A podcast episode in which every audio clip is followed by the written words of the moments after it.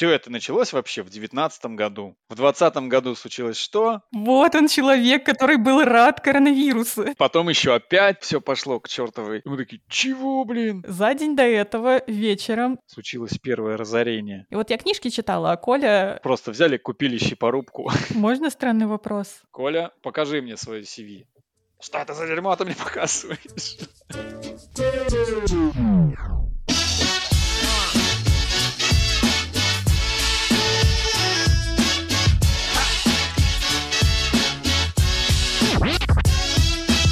Всем привет! Это новый выпуск подкаста «Пути в профессию. Кем я стал, когда вырос». Меня зовут Инна, я ведущая этого подкаста, а вместе со мной его будут создавать крутые гости. Люди разных специальностей простыми словами рассказывают, кем они работают, что делают на работе и как они туда попали. Сейчас вы слушаете необычный выпуск, потому что это первый выпуск второго сезона. Ура! Ура! А это значит, что подкаст, несмотря ни на что, успешно пережил первый сезон и снова готов раз в две недели радовать вас пятничными выпусками. Если честно, я бы не смогла продолжать все это огромное дело, если бы не ваши отзывы. Хочу сказать большущее спасибо всем, кто писал мне в личку и на платформах, ставил оценочки, советовал подкаст друзьям. Вот вы не видите, я даже сейчас свечусь от радости, пока это говорю, потому что это все какая-то невероятная поддержка. Так что большое спасибо еще раз тем, кто меня уже поддержал, а если вы этого еще не сделали, но хотите, ставьте лайки, звездочки, все вот эти вот штуки во всех подкастовых приложениях, где вы встречаете этот подкаст. Для меня это огромная мотивация продолжать.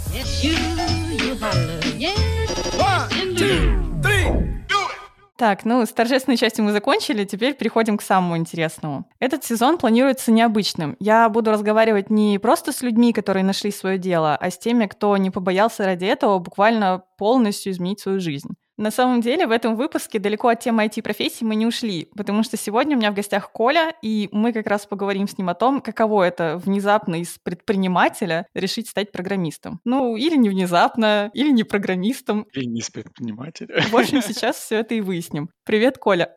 Привет, Инна. Коля, расскажи, пожалуйста, кем ты стал, когда вырос? Ага. Сейчас я middle разработчик в альфа-страховании. Язык, на котором я работаю, это Java. До этого я занимался много чем занимался. Я работал с отцом вместе, и у нас было тут транспортные перевозки, то международная торговля, то производство на международную торговлю вместе с той же торговлей. Все это по-разному было, многие годы тянулось, и в какой-то момент я просто решил поменять свою жизнь и стать программистом. Также у меня есть хобби, через которое я, собственно, с тобой познакомился. Это э, любительский театр, которым я уже очень много лет, 12, по-моему. Офигеть, боже мой. Если что, это театр-студия Кумкват. Ребят, кто в Питере, можете приходить на спектакли. Мы с Колей ручаемся буквально за то, что вам будет интересно. Но давай сейчас немножко вернемся к тому, чем ты именно сейчас занимаешься. Ты сказал, что ты программируешь на Java, и, насколько я понимаю, ты вот как начал ее изучать, так и вот уже примерно два с половиной года работаешь Java-разработчиком. Так, ну работаю я полтора года, на самом деле я работаю. Полтора я просчиталась, да? А, да, а где-то два года я ее учил, ну, постигал, готовился.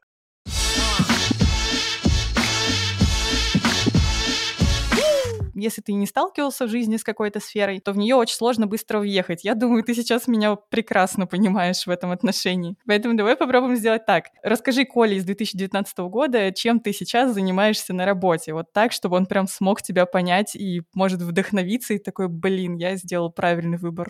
Ну, меня иногда спрашивают, брат, например, что ты там делаешь вообще? Ну, программирую. А у тебя брат не, не связан, да, с IT? Не, не связан. Я сейчас работаю в альфа-страховании. Там у нас, собственно, есть такой большой сайт, на котором люди оформляют страховки. Не просто люди, но и брокеры, к которым мы приходим, прежде чем поставить машину на учет. И товарищи, которые продают машины, там тоже подключаются к этому сервису.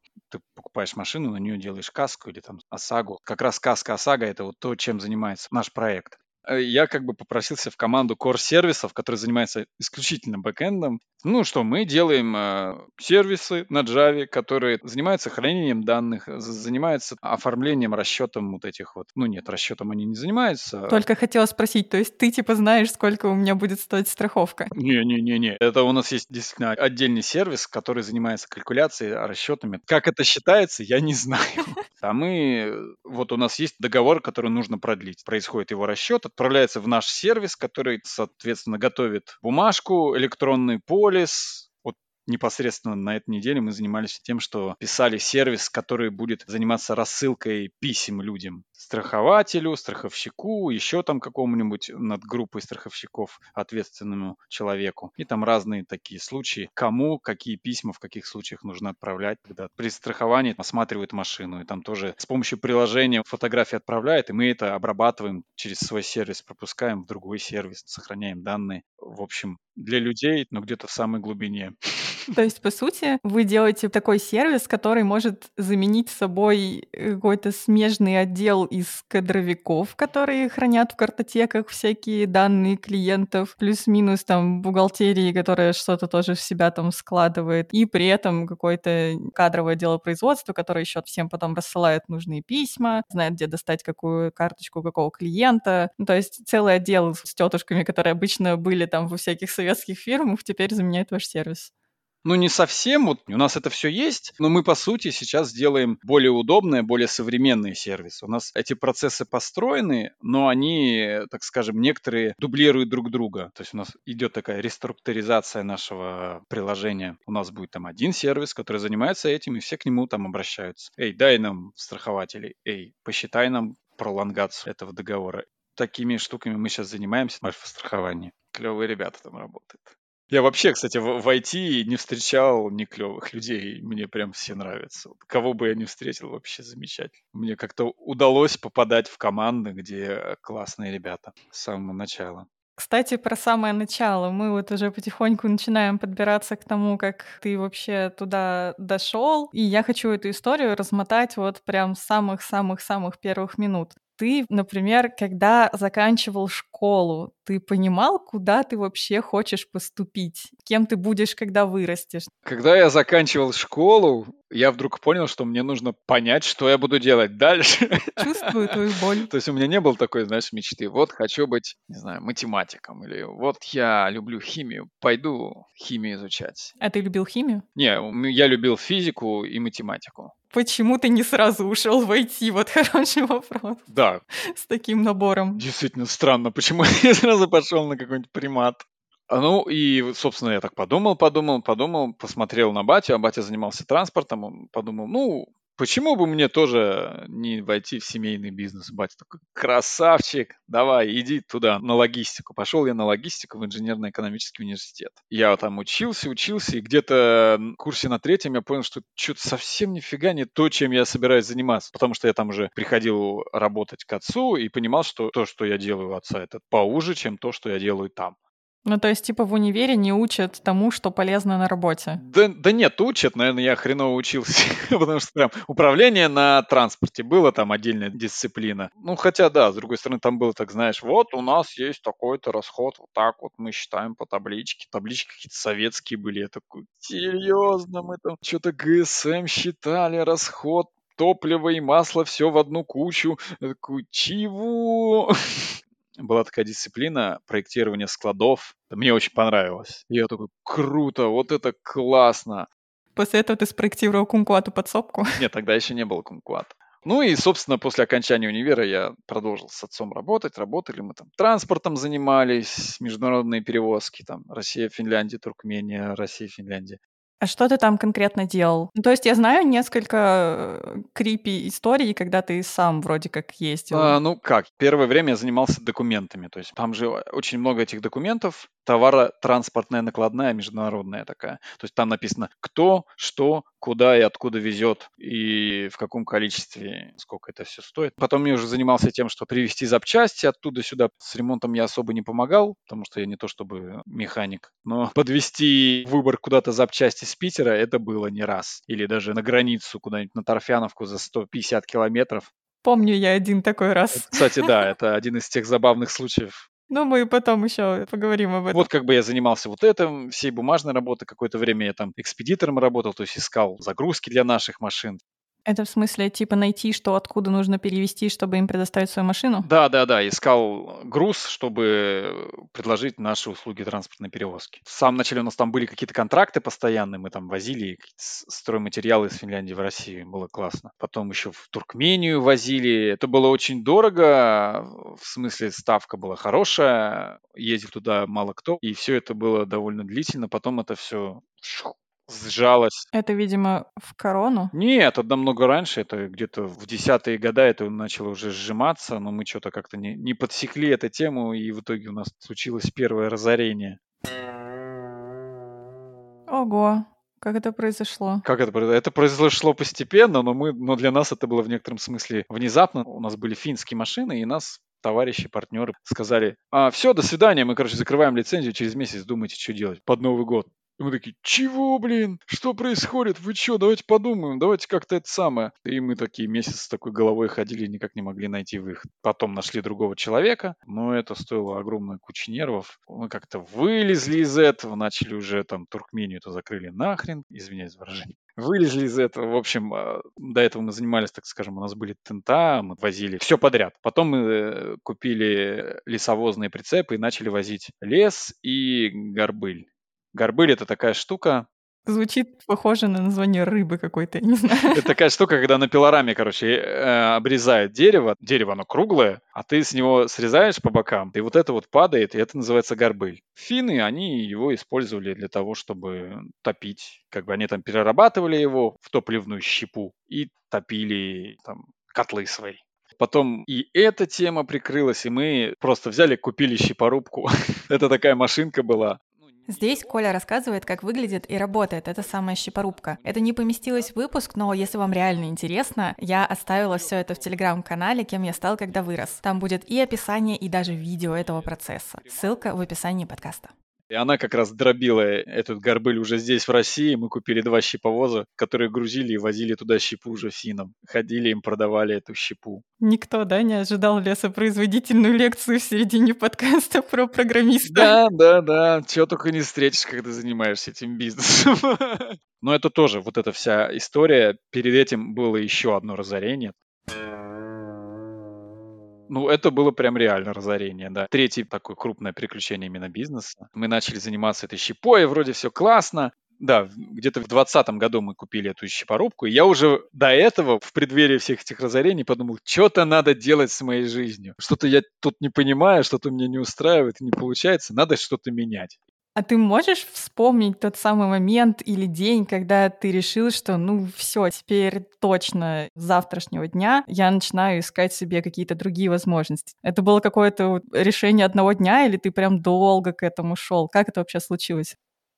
У нас был момент, когда батька такой решил, а давай мы сделаем пилораму, будем делать доски давайте. Мы там что-то продали, какой-то прицеп или машину, нашли какого-то партнера, там базу нашли поближе к Финляндии, начали свозить туда материалы, туда-сюда. Это было летом, и я как раз ехал туда, на пилораму, мне надо было что-то туда привезти, как раз для водителя и для брата. Я заезжаю там на базу на Volkswagen, ставлю этот Volkswagen, иду закрывать ворота, а у него, короче, ручник не работал. Ну, и я обычно просто вырубал и ставил его на передачу.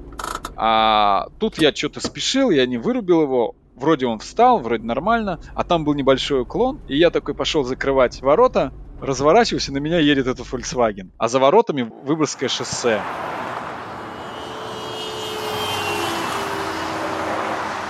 И я такой, черт, стой, стой, стой, стой. Ну, он, конечно, не остановился, но он прижал меня к воротам, сломал мне руку, и я попал в больницу.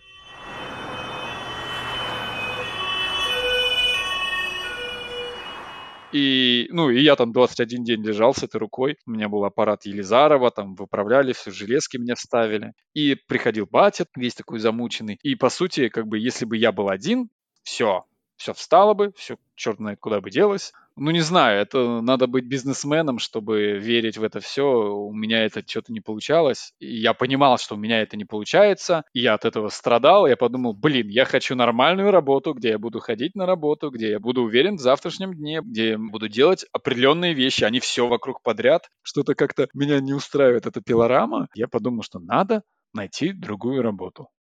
Великолепный план, Уолтер. Надежный, как швейцарские часы. Так точно, чувак. План прост, потому красив. У меня есть приятель, тоже программист, Java сеньорный. Он давно в этой теме, он с университета всем этим занялся. Как-то в беседе с ним я вдруг ему сказал, слушай, Юра, помоги мне, я тоже хочу быть таким же, как ты. Я как-то с Юрой встретился, мы с ним это обсудили. Вот да, это как раз был 19-й год, лето. Мы с ним поговорили. У него есть такая фишечка, что он как раз-таки людей пытается затянуть и всем говорит, я помогу, я помогу. Я тоже стал так делать. Я уже двух человек пытался туда склонить. Один занимается, но он перешел на Python. Склонил, но не туда. А второй забил болт.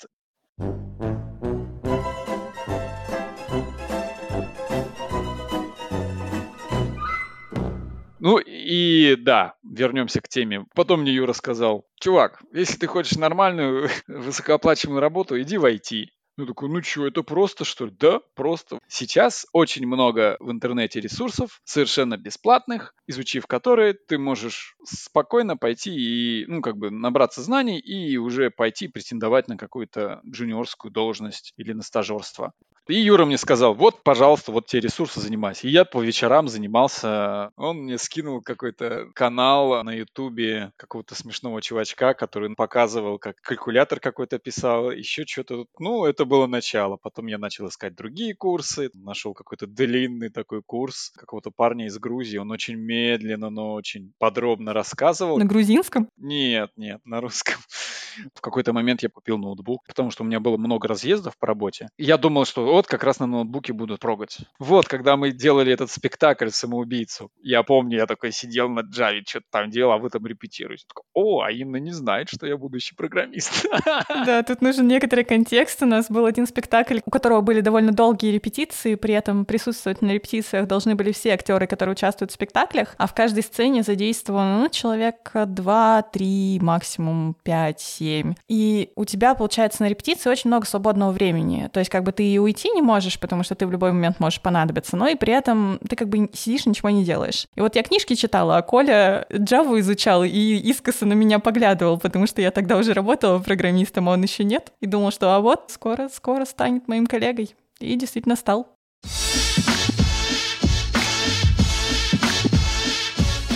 Получается, ты еще работал с отцом в фирме отца, но при этом уже начал учиться программированию, и при этом у тебя еще был театр. А театр, ну, насколько я знаю по себе, это катастрофическое какое-то количество времени занимает, потому что тебе постоянно нужно в нем находиться. Как вообще тогда выглядел твой график? Ты вообще спал ну, кстати, вот насчет театра я его чуть-чуть задвинул. Скажем, я выставил некоторые приоритеты, и я стал меньше уделять времени, я не участвовал в некоторых работах, в создании некоторых работ.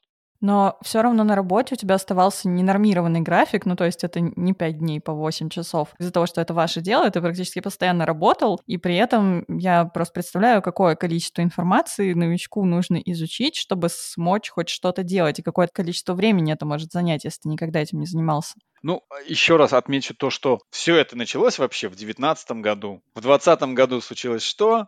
Пандемия. То есть я параллельно работал и учился по вечерам. Днем я работал и вечером тоже иногда работал. А другой вечер я занимался изучением Java, а там на выходных я занимался изучением Java и работал, и в театр ходил. Короче, все это было в перемешку. Ну, еще были праздники. Там, я помню, длинный январь у нас ничего не происходило. Я как раз вместо того, чтобы отдыхать, первый январский праздник я сидел там программировал. А в 2020 году случилась пандемия, работа как-то так пошла на спад, и я такой, отлично! И начал начал еще больше учить Java. Вот он человек, который был рад коронавирусу. Да, да. Это невозможный какой-то случай, но мы все-таки тебя нашли.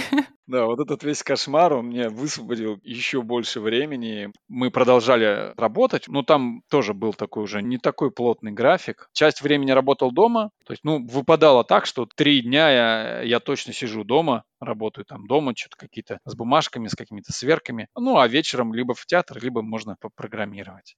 И как раз вот 20 год я там ударно этим всем занимался. А какой у тебя тогда был порядок действий? То есть, я не знаю, может, Юра тебе помог составить прям какую-то программу, или ты сам знал, что вот сначала я попробую пройти курс, потом я попробую пройти еще один курс, а потом ты решил начать искать себе какую-то стажировку. Ну, в общем, как ты от буквально человека, который вообще не сталкивался с программированием, по какому пути, по какому порядку действий ты прошел, чтобы найти свою первую работу? Ну, в самом начале я, получается, я посмотрел курсы, ну и там на всех курсах ты сидишь, смотришь на видосик, и параллельно ты там что-то пробуешь писать среди разработки. Ну и я вот так вот изучал основу. А как ты выбирал курсы? Тебе кто-то посоветовал или ты сам ткнул в первый попавшийся? Сначала мне кинул Юра курс, а потом я уже начал искать в Ютубе разные курсы. На самом деле я этих курсов пересмотрел чертову уйму, очень много. А некоторые друг друга повторяют, но в некоторых люди гораздо лучше рассказывают. Я смотрел там курс по основам, потом я помню Stepik.ru есть такой сайт, я там алгоритмы какие-то смотрел. Ты прям целыми днями сидел, типа, это не то, что три часа в день и пошел гулять. Не, ну вообще я, кстати, себе задал такую программу, что надо хотя бы по два часа заниматься. Даже кто-то мне так и сказал, что если ты хочешь позаниматься, 45 минут не катит тебе нужно ну, минимум два часа, потому что пока ты вольешься в это дело, у тебя возникнут какие-то вопросы, ты погуглишь их, посмотришь, а что это он там такое говорит. Пошел дальше смотреть, запускаешь, смотришь, потом пробуешь что-то писать, потом идешь дальше, следующую тему смотреть. И Юра мне тоже подкидывал вот этот сайт. Я ему звонил иногда, задавал вопросы, он мне рассказывал. Калькулятор я писал, у меня что-то не получилось нормальный калькулятор сделать. Гадость получилась редкостная. Но и в какой-то момент, где-то в середине 2020 года, Юра мне сказал, Коль, тебе нужен нормальный пэт-проект, только он должен быть актуальным. Тебе нужно изучить REST API, тебе нужно изучить SQL базу данных, все вперед. я такой, о, круто, Юрец, давай, я сейчас все это сделаю. И я это сделал, потом он так тихонечко меня подвел к спрингу и сказал, вот, а можно вот так вот сделать, прикинь? я такой, нифига себе. Ну, то есть, по сути, тебя Юра скорее толкал к каким-то технологиям, он тебе предлагал, говорит, типа, посмотри вот это, а посмотри вот это, еще вот это пригодится. Ну, то есть тебе очень повезло с таким другом-ментором. Ну да, то есть он мне сказал, ты сначала основу изучи, я изучил основу, потом мне сказал, а вот ты основу, конечно, знаешь, напиши вот такой проект. Я ему написал проект, он мне сказал, да, тут явно не хватает такого подхода, чтобы это было не слишком прямолинейно, давай будем изучать спринг. Окей, изучаем спринг. Пэт-проекты, на всякий случай, это какой-то проект, который ты делаешь не на своей основной работе, а просто для себя, условно, для развлечения, для тренировки каких-то навыков. Я помню, я сделал специально еще для себя пэт-проект, который как бы занимался тем, чем я занимаюсь на работе. Он рассчитывал осевые нагрузки на машины. Ого. Uh, у меня не было сервера, я его не закидывал на сервер, чтобы с телефона потом ходить считать. Но я на компе так хоп-хоп, прикольно работает. Ну ладно. Как бы я его не, не применял в работе, но сделал то, что относилось к моей работе, чтобы это не было там какой-нибудь дневник кормления моей кошки. А, мы же еще со Славой, тоже наш общий знакомый из театра, он, короче, предложил такую историю. Давай сделаем аудиоспектакль э, на Телеграм-боте. Ну, там как бы идет аудиоспектакль в виде того, что человек общается с четырьмя поэтами. Он предложил это Макс, потому что Макс был программист. А ты еще не был, обидно. Да, а я, я еще не был, да. Но Макс знал, что я изучаю Java. Ему самому было очень интересно, он вообще очень любопытный человек такой. И, собственно, мы такие, давай, короче, напишем вдвоем боты. Мы в конце 2020 года об этом поговорили, и в 2021 году мы начали пилить этого бота, и вот как раз к марту-апрелю мы уже его почти его допилили, у меня был некоторый опыт, и я этого бота запихнул к себе в резюме. И, кстати, вот этот вот бот, проспект поэтов, он до сих пор работает. Ссылочку приложим в описании. Даже человек, я удивился, в ноябре в Питере пошел по этому маршруту, маршрут длится два часа, вот захотелось человеку, удивительное дело. Вот, и с этим багажом я уже пошел рассказывать, что вот у меня есть такой проект, это было мое коронное выступление.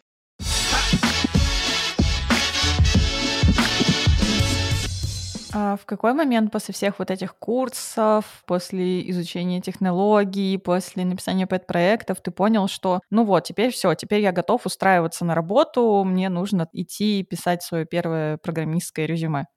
Юра, скажем так, у него был план, и мы старались ему следовать. Он такой говорил, короче, в декабре ты идешь на собесы. А, ну то есть вы прям дедлайн поставили такой? Ну, он мне сказал, что примерно я вот так это вижу. Но если ты не готов, то окей, я иногда пропадал, иногда снова появлялся, и где-то к декабрю я был не очень готов. Он меня спросил, тороплюсь ли я или нет. Я сказал, нет, я не слишком тороплюсь, меня, меня все устраивает, как я иду. Есть еще вторая несломанная рука. Да, меня устраивает, как я примерно двигаюсь, так медленно, но верно. Я как раз примерно в декабре с отцом поговорил, сказал, батя, я ухожу.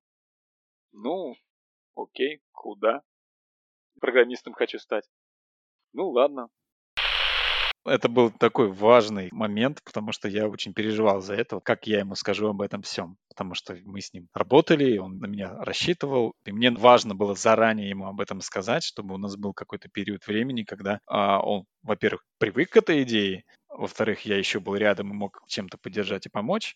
И в-третьих, уже постепенно действительно идти по собеседованиям, передавать дела какие-то и так далее подобное. Вот в декабре я как раз с ним поговорил. И где-то вот как раз в 2021 году я уже начал готовиться к собесам. Уже мы с Юрой сели, он мне сказал, Коля, покажи мне свое CV что это за дерьмо ты мне показываешь? Вот это я понимаю, менторинг. И мы составляли с Юрцом резюмешку. Медленно, наверное, делался вот этот проект с ботом. Я на HeadHunter завел свое резюме. Юром кинул мне примерно как оно все выглядит. Мы еще с ним устраивали такие тестовые собесы. Первый это был провал-провалище. это было очень стрессово. Ну, короче, мы в какой-то момент, когда я готовился к собесам, собственно, можно загуглить вопросы, что должен человек, рассчитывающий на определенную позицию, знать, уметь или хотя бы иметь представление. И, собственно, по этой матрице мы с ним ходили. Я ее прогуглил, всю изучил, и он, так это что? А это как, а это что. И когда я попал на реальные собесы, этих вопросов не было практически. Тестовых собеседований было несколько, а сколько потом было реальных, прежде чем ты нашел работу? И ты прям нашел именно работу, или это была сначала какая-то стажировочная история? Тестовых было примерно два, а именно реальных собеседований было, по-моему, четыре или пять штук.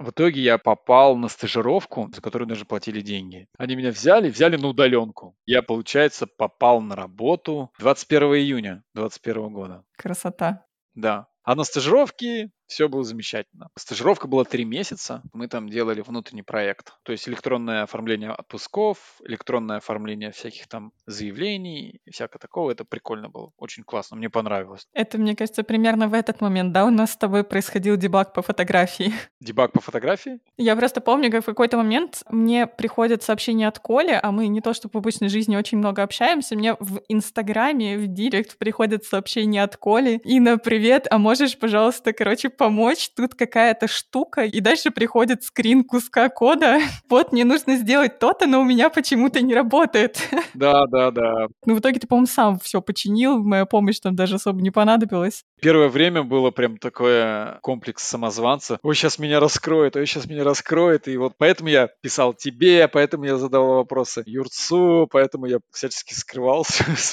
свои незнания. Хотя в целом можно было сходить к коллегам, и тебе бы помогли могли. Ну, в принципе, да. Кстати, мы еще ни разу не упомянули компания, в которую ты пришел на стажировку, называется T-Systems. Да, но это T-Telecom, T-Systems. Спонсоры сборной Германии, да, и Мюнхенской Баварии. Я здесь хожу как раз по улицам, и у нас реально стоят будки телефонные с вот этой буквой Т, с этими квадратиками. Короче, каждый раз хожу, вспоминаю знакомых, которые работают или работали в T-Systems.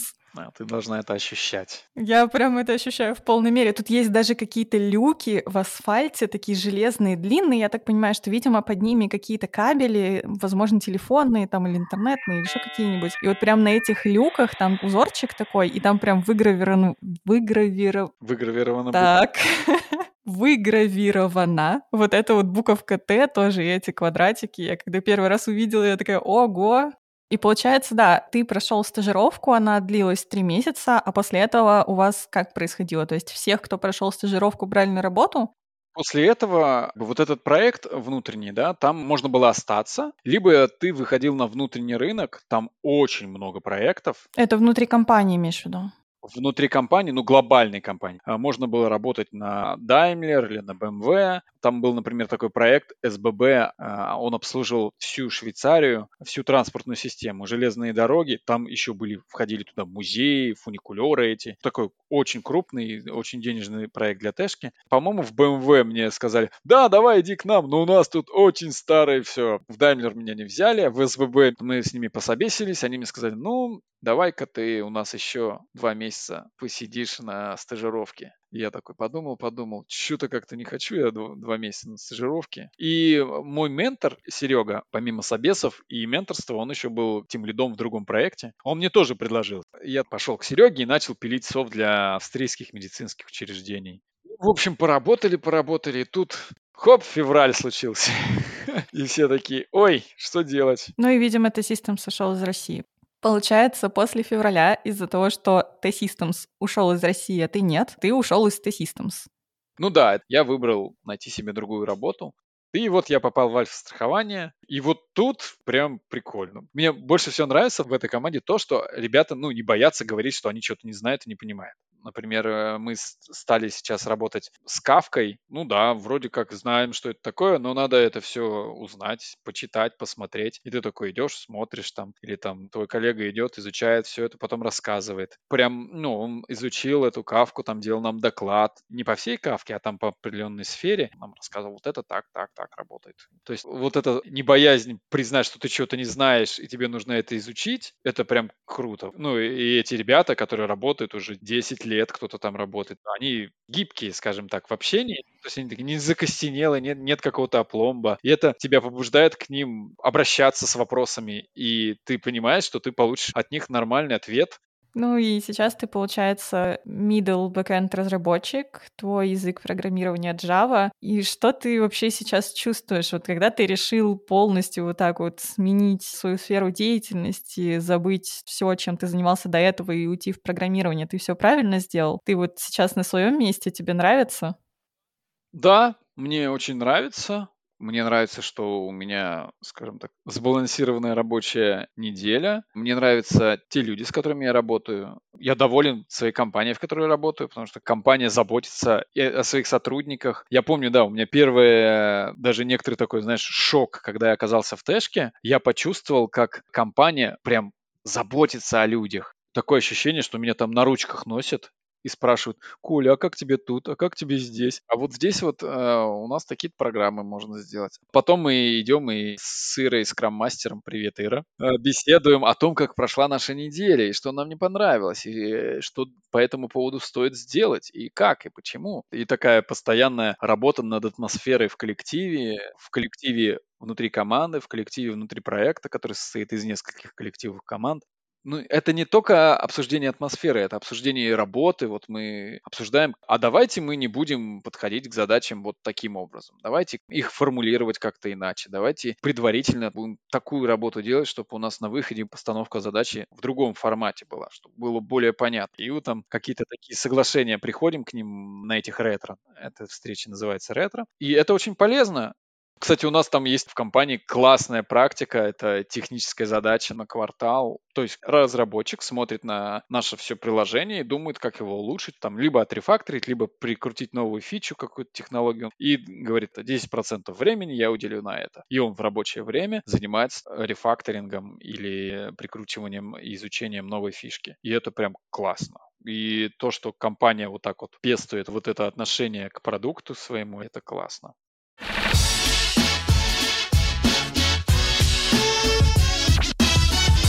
Что ж, поговорили про работу, теперь поговорим про зарплату. Очень удачно прямо ко второму сезону подкаста вышло исследование зарплат в IT-сфере в России. Это продолжение исследования, на которое мы опирались в первом сезоне, только там была первая половина 2021 года, а здесь первая половина 2022. То есть данные как бы свежие, в целом они должны примерно сопоставляться с тем, что в реальной жизни есть, но мы сейчас с тобой это как раз и проверим. По этим свежим данным, зарплата бэкэнд-разработчика в Питере в среднем от 150 до 165 тысяч рублей. Ну, с вариациями, скажем так. Понятно, что это супер усредненные данные, но на твой взгляд, это похоже на правду или это выше среднего или ниже среднего? Мне кажется, это ниже среднего. Ниже среднего. Для Java разработчиков это скорее ниже среднего. А, ну, если не брать вот это разделение на сеньоров, медлов и джуниоров, то, наверное, наверное, да, это среднее 150-160, да. Кстати, еще хорошие новости. Зарплата бэкэндеров с прошлого года подросла. Средней хорошести новость, что всего на 5-7%, но 5-7 это больше, чем 0. А то есть как бы еще ребята, у кого зарплата снизилась, например, геймдев разработчики в среднем стали получать ниже на 8%. Но зато в бэкэнде ничего такого не происходит. В целом ты выбрал правильное направление. Да-да, я, кстати, по этому поводу еще в самом начале с Юрой мы общались. Он говорил, лучше всего иди в бэкэнд, прям в бэкэнд, там классно. Ну, там говорят, что всегда можно найти работу, потому что создается миллион сервисов, жизнь цифровизируется потихоньку. Ну, даже не потихоньку, а скорее наоборот, огромными какими-то шагами. И поэтому всегда нужны люди, которые будут уметь писать какие-то даже простейшие сервисы. Ну да.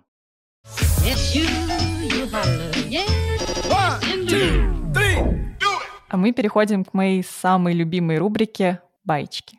Хотя у тебя в целом вся история звучит как одна большая баечка, и куда уж баести, особенно со всеми этими щепами. Но регламент есть регламент, Поэтому начнем с собеседований. Ты сменил несколько работ, проходил кучу собеседований, мы об этом уже говорили. Можешь рассказать о каком-нибудь случае, который тебе запомнился прям сильнее всего? А, ну, помню, кстати, смешной случай. Вот собеседовался еще в другие компании, и в Альфа-страхование тоже пособеседовался. Меня спросили мое хобби, я рассказал, что я вот занимаюсь театром, и меня начал допрашивать буквально минут 20. Меня спрашивают, а как там вот это вот происходит? Как ты вот взаимодействуешь там с людьми? Ну, как это все выглядит? Что ты чувствуешь там? По-моему, он мне как раз задавал такой вопрос, его интересовало, когда ты там должен какие-то негативные эмоции к человеку испытывать, там на него кричать, там гнев какой-то, ты там, как ты это делаешь? Ты там вот реально его ненавидишь, негатив негатив, как это ты переживаешь? Обычно еще спрашивают, а вот когда тебе заплакать на сцене надо, ты вот прям реально плачешь? По-моему, даже что-то такое было. Ну, в общем, очень понравилось им хобби мое. Такой, ну все, надо брать. Тоже я прям весь расплавился, рассказывал. Может, они тебя за это и взяли. Может быть, может быть.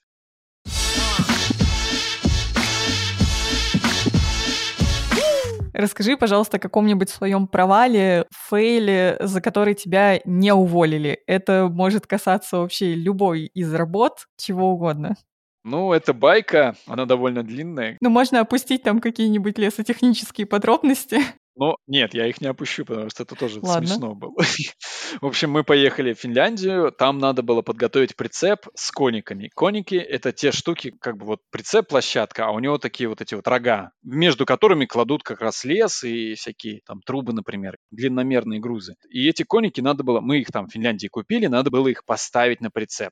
Мы думали это за один день сделать, но не получилось. У нас целый день на это ушел, на следующий день надо было ехать на спектакль. То есть суть в том, что тебе вечером в 7 часов вечера играть спектакль, Да, в Питере. За день до этого вечером ты в финке разбираешься с какими-то кониками. Не-не-не-не-не. За день до этого я утром рано приехал, разбираться с кониками. Мы приехали у финнов, купили эти коники. Они э, как бы, да, сейчас мы найдем, тут из снега закопаем, это зима, выкопаем, все это вытащим. Тут три коника нашли, там еще три коника нашли, всего их шесть должно было быть. И мы, короче, все эти коники за два дня собрали, и уже в день спектакля, утром мы приезжаем туда на базу, где все это ставить, в смысле там, в Финляндии. Нам дали инструмент, я там бегал, ставил эти коники, прикреплял их там как сумасшедший один, а эта штука весит ну, килограммов 200. На три части они были разделены. Мы закидывали основу, потом я их собирал там, и смотрю уже вечер.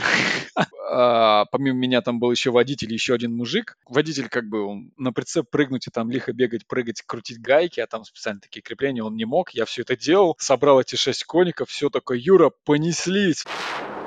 Андрюха, у нас труп. Возможно, криминал. Погоним.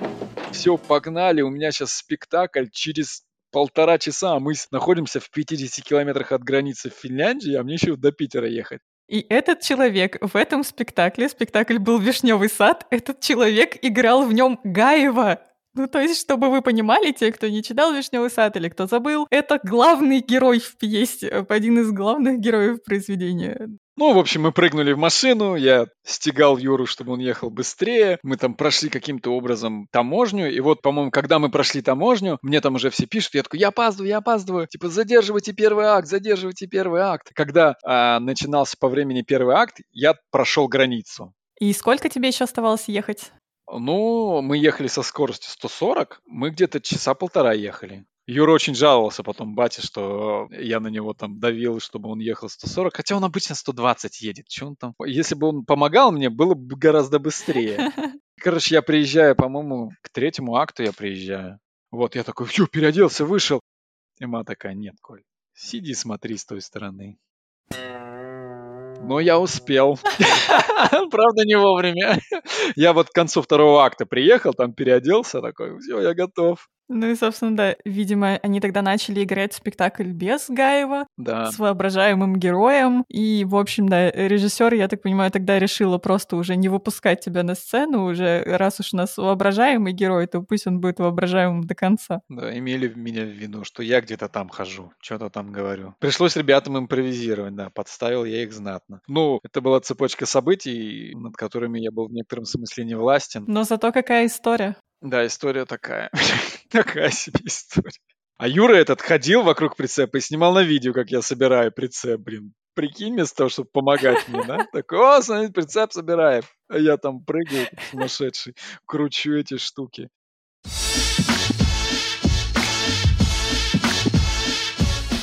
И последняя рубрика — это словарик профессиональных терминов.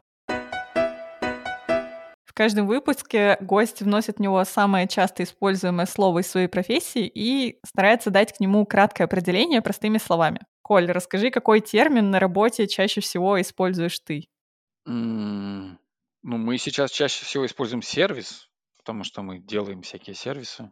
У нас получается обособленное такое приложение, которое вписывается в структуру из множества этих микросервисов и должно выполнять определенную задачу, одну отдельно взятую, так скажем, и взаимодействовать с другими сервисами. Ну, то есть, по сути, это такой кусочек приложения, который делает свою работу и забирает, может забирать какие-то данные, как-то их обрабатывать, отдавать другим сервисам, таким же микрокусочкам эти данные. Ну да, да, да. И вот каждая команда работает над каким-то таким одним сервисом. Ну нет, даже не каждая команда над одним сервисом. Команда может над несколькими работать. То есть мы, например, у нас там чуть ли не десяток этих сервисов мы обслуживаем, создаем еще там два сейчас. И у каждого сервиса свои задачки.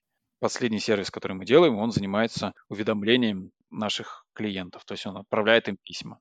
К нему присылают определенные данные, он эти данные обрабатывает и на основе этих данных собирает шаблоны и отправляет письма.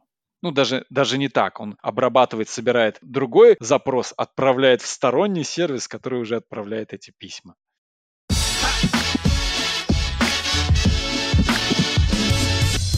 Ну что ж, теперь мы знаем больше не только про бэкэнд разработчиков, но и про деревообрабатывающие технологии. Вообще, мне кажется, получилась очень вдохновительная история. Это был шестой эпизод подкаста «Кем я стал, когда вырос». На связи со мной сегодня Коля Исайкин, бэкэнд-разработчик компании Альфа Страхование. Коля, спасибо тебе огромное. Спасибо большое, Инна, что пригласила.